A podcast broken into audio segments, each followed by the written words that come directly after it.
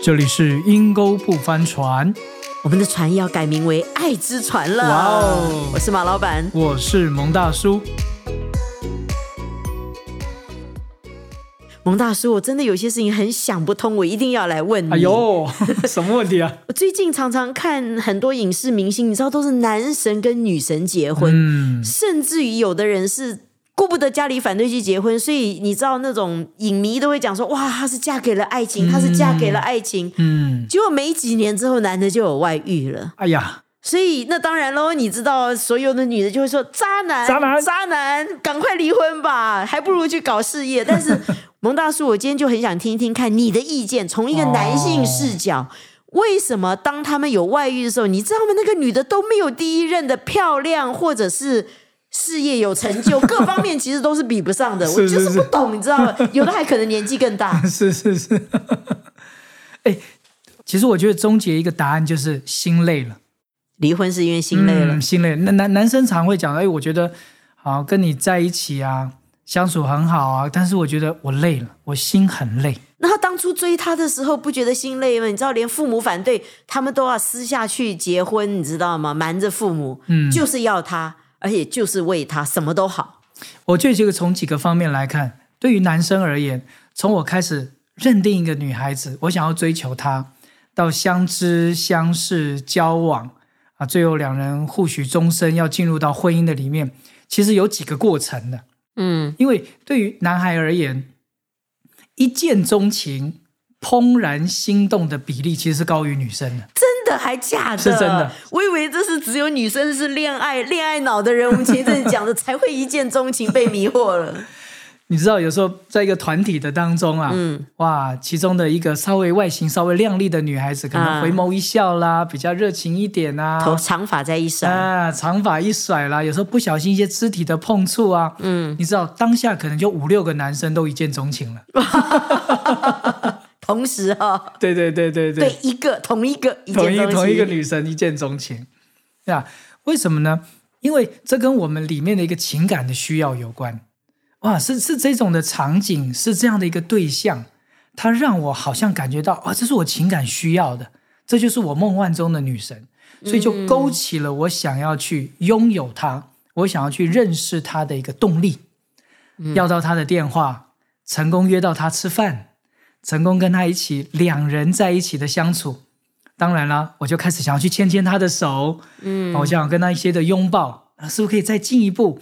我可以跟他接吻，甚至可能进入到性关系的里面。嗯，所以在男生圈的当中啊，我们常常大家会有个认知啊，你们已经交往一个月了，牵手了没有？接吻了没有？问的都是这哎些、滚床单哦，了没有？问问在行动上有没有进展 是？是是，甚至大家都在在问，哈，你交往了半年，你交往了一个月，你还没牵到他的手啊？哎，你是你加油哎、拜托啊，加油加哎油！这这就是一个男男生的一个感觉。为什么？这不是一个什么？这不是说男人都是坏东西，而是男人里面有一个叫什么目标的一个挑战，我会要一步一步一步一步的去跨越。所以为什么男人喜欢打电动？跨越，男人喜欢竞技赛的东游戏，嗯男人喜欢跟征服，这是我一个跨越难关，一步一步的，我里面有个动力，要一步一步的往前。嗯所以，当我们在肢体关系其实一步一步很成熟、很认识，甚至我们牵手了、同居了、住在一起了，很熟悉了。但对于这个女人或对于这个女生，她在压力下，她如何解决问题？她的情感的处理，她的伤痛，她原生家庭带给他的一些的影响，我可能从来没有注意到，可能甚至是同居了半年以后，我才开始去注意到他这些的情感需要。就算发生了，可能也没有感觉哈，在交往的当中，对对对因为你觉得不重要，嗯你觉得要达成下一个目标比较重对要。对对，那那那是我 focus 专注的这一点。嗯所以在交往的过程当中，我们身体的关系已经很熟悉了，嗯，我才开始要去面对到他情感的问题，处理他的价值观，处理他的情绪的认同，处理他会发脾气，在追求的过程，他发脾气，他迟到，他他有各样的一些坏习惯，在我在一步一步从牵手到接吻到发生性关系，我我会忽略这些，嗯但是我这块已经都满足了。开始要去处理这一块情感需要，我开始觉得很麻烦了，所以突然间理性回来了，对觉得这样子的人不好相处。所以我的心就开始累了。所以为什么男神女神在在外表这么的吸引，强烈的吸引对方，可是很快的进入到婚姻，很快的进入到熟悉，很快的进入到同居的里面，肢体的熟悉度一直在在在进步，嗯但是在认知两人的情感的认知的进步却是很缓慢。嗯，所以到最后，我发现我已经这么熟悉你了，我怎么现在才发现原来你是这样的人？然后才发觉相爱容易相处难，嗯，海誓山盟就都 渐渐的褪去了。对呀、所以如果在婚约的立约的情感概念再薄弱一点的话，离婚往往是最容易的解决的办法。尤其现在的人不注重婚姻哈，不觉得是一个立约的关系，也不觉得需要委身。对，所以我真的是不敢相信耶！台湾离婚率是亚洲第一，而且我听说中国也很高。嗯，哇，我很难想象一个保守的文化、一个保守的民族，居然现在这么容易就离婚了。对，所以为什么到最后离婚都说他是一个最熟悉的陌生人？嗯为什么很熟悉？实际上你们是生活熟悉、性关系熟悉啊，吃饭熟悉。为什么是陌生人？因为你竟然都不知道他的里面的价值观，他心里在想什么，他的感受，你居然抽出来不知道。所以，为什么有些女生到最后说：“哎呦，我认识到了一个恐怖情人。”男生会最后说：“哎，我交往当初那么热情追求一个对象，他既然是一个绿茶婊，是一个渣女。”嗯其实不是你交到错的对象。嗯而是一开始你的情感需要跟你的认知需要不一样，嗯，所以你才发觉对方错了，不是，其实是你一开始就定位错了。我现在突然间好像有一点点明白，为什么查理斯王子跟戴安娜王妃这种世纪性的婚礼，结果结局是这样子。最主要，他的情妇真的长得不怎么样 哎、很多人是这样、哦，还没给他生孩子呢，你对啊知道是是戴安娜王妃给他生两个儿子嘞。所以很多是这样，就是外遇的对象、小三的对象，往往可能是在外貌上啦，甚至是在能力上啦，还有年龄上年龄上可能都比不上原配。嗯，为什么？因为一开始那个是我的情感需要，是可是，在情感需要我受伤以后，我才开始恢复到，哦，原来我真正需要的是这样的一个女人，我真正的需要是一个懂我、了解我、支持我的一个女人。啊我的理智需要复活了，我的理智需要超越我的情感需要了。所以通常他第二次再找的人，就比较不是感觉上、外貌上跟观感上被刺激的，比较是他觉得在生活上对，在一起很舒服的，是。是不是？就是让他的心不会觉得累，嗯，是让他心觉得哇，这个人懂我，这个人了解我，这个人体谅我，所以我就觉得我的心不累，所以我就跟这个外遇的对象，有时候结婚了，可能就真的就走下去了。但如果这个男人他没有学到功课，是他会一直持续在找他 情感需要的人。第二个会发现，当他开始理智需要一起来的时候，发现，哎呀，我怎么又遇到一个不好的女人？跟我再找一下下一个，我怎么又遇到不好的女人？所以天下的女人都是拜金女，天下的女人都是坏女人。然后我就归咎到星座，啊，我就归咎到血型，啊，我就会说，哎呀，你看这个星座，我就遇到不好的女生。我我可能比较不适合这个星座，我适合另外一个星座。嗯，我就遇到一个不好的血型的，我可能要适合各样的血型，所以我就开始相信什么塔罗牌，我就开始相信什么算命，嗯，我开始相信这些，因为因为我在情感的需要一直遇到不对的人，嗯，其实不是，是你自己情感需要跟你理智需要一直在打架，啊，所以我开始会去相信别的东西。其实你算命算的再好，塔罗牌算的再准，星座再怎么配合，上升星座、下升星座再怎么配合，你如果不认识自己的情感需要跟理智需要的不一致的话，你还是会走上分手或者是离婚的道路。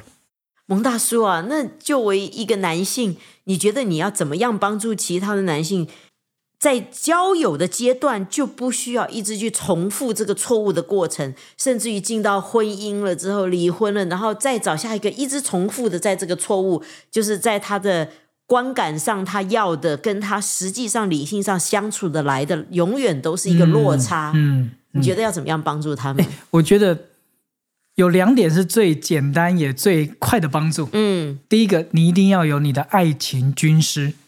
哇哦，所以千万不能找你的同辈的猪队友，对不对？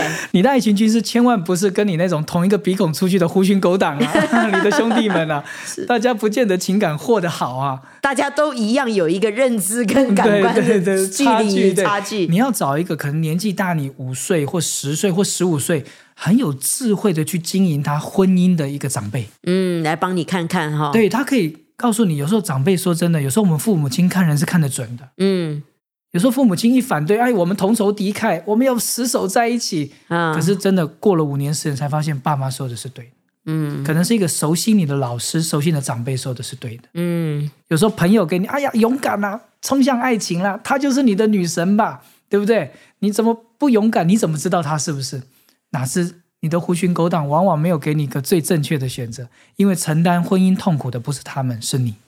我觉得真的是很好的建议，因为我很少看到男性会去找一个长辈帮助他去去找一个呃合适的伴侣，他们通常都是喜欢找平辈。哎，你觉得他怎么样？你觉得他看起来怎么样？是是是是是，这是很好的建议，因为我们真的不认识自己嘛，我们的我们需要被唤醒，对对对？我们年轻人需要被唤醒，对啊，所以为什么怦然心动的一群男生都怦然心动？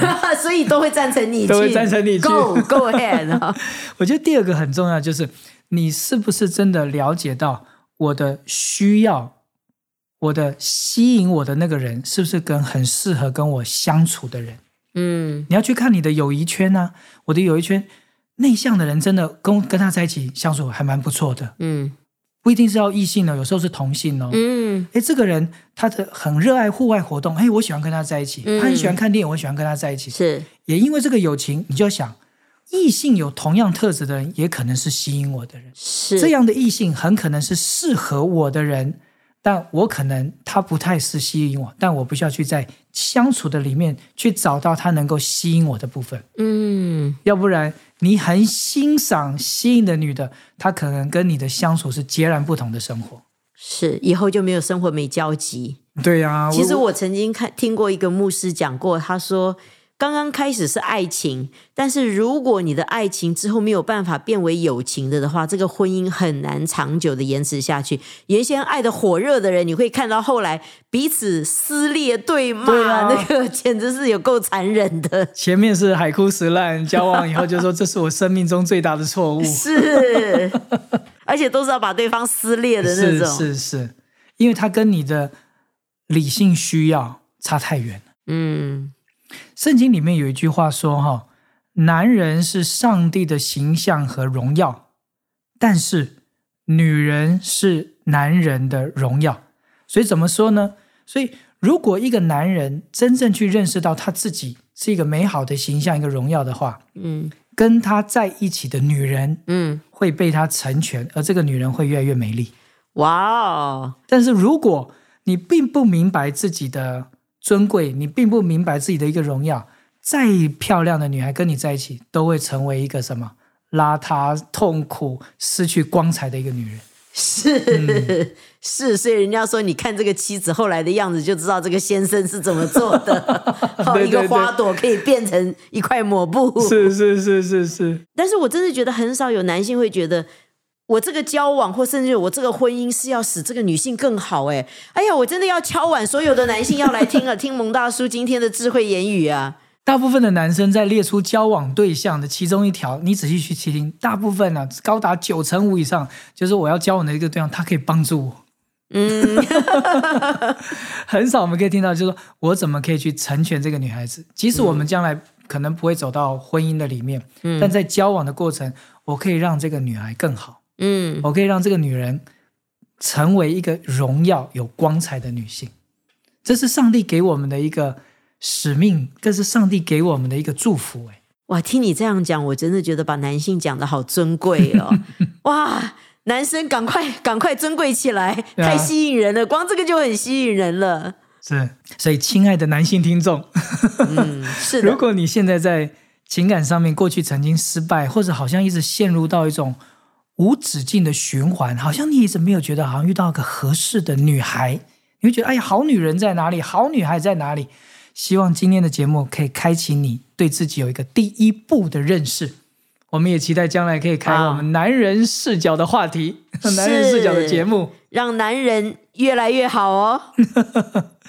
在今天的节目当中，如果有带给你一些心灵的触动，或者你有这方面的问题，你可以在我们的节目下方找到“我要留言”，欢迎你留言给我们，我们一定会用心回答你的问题，帮助你成为一个更好的男人，活出上帝给你的荣耀。今天节目就到这里喽，拜拜拜拜。